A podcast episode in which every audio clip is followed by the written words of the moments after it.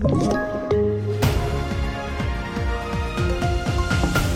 Gulddrömmen för Sverige är över. Höga matpriser och Youtube inför ett rensningsjobb. TV4 Nyheterna här och vi börjar med att berätta att livsmedelspriserna stiger igen och inflationen står still. Statistiska centralbyråns siffror för juli är väntat men besvärligt besked för svensk ekonomi. Prisökningstakten ligger kvar på de oförändrade 9,3 procent. Vi hör Alexandra Stråberg, chefsekonom på Länsförsäkringar. Alltså för Riksbanken så är det här läget ganska så besvärande. Eh, de inser att inflationen är alldeles för hög och det är väldigt långt ner till deras mål på 2 och Det betyder att de kommer att behöva höja räntan i september ytterligare och då är vi uppe i en nivå på 4 och förhoppningsvis är det tillräckligt för att vinna den här inflationsmatchen. Drömmen om ett VM-guld är över för Sverige efter mardrömsrysaren idag. Spanien lyckades besegra Sverige med 2-1 i semifinalen. Besvikelsen ligger som ett moln över landet, inte minst hos det svenska landslaget.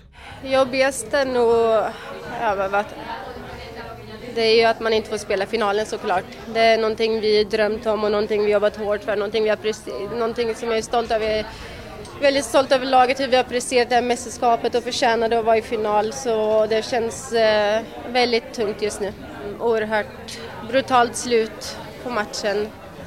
Där hörde vi spelaren Kosovare Alsani. Fyra personer skadades i en krock mellan en skåpbil och en buss i Malmö. Olyckan inträffade vid Amiralsgatan nära Folkets park idag där många hade samlats för att se VM-matchen på storbildsskärm. Skadeläget för de fyra är ännu okänt men enligt räddningstjänsten var personerna talbara och ingen var fastklämd. Och vi avslutar med att berätta att Youtube kavlar upp ärmarna inför ett rensningsarbete. Material som lyfter fram alternativa behandlingsmetoder för cancer och uppmuntrar tittarna att inte söka läkarhjälp ska bort. Det rapporterar nyhetssajten The Verge. Youtube försöker ta ett större grepp om moderering av medicinsk information, något som Youtube lärt sig mycket om i samband med covid-pandemin. Och det här var det senaste från TV4 Nyheterna och jag heter Merimi Amil.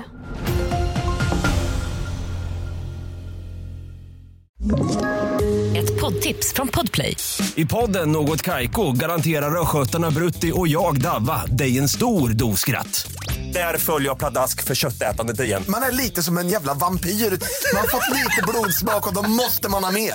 Udda spaningar, fängslande anekdoter och en och annan arg rant.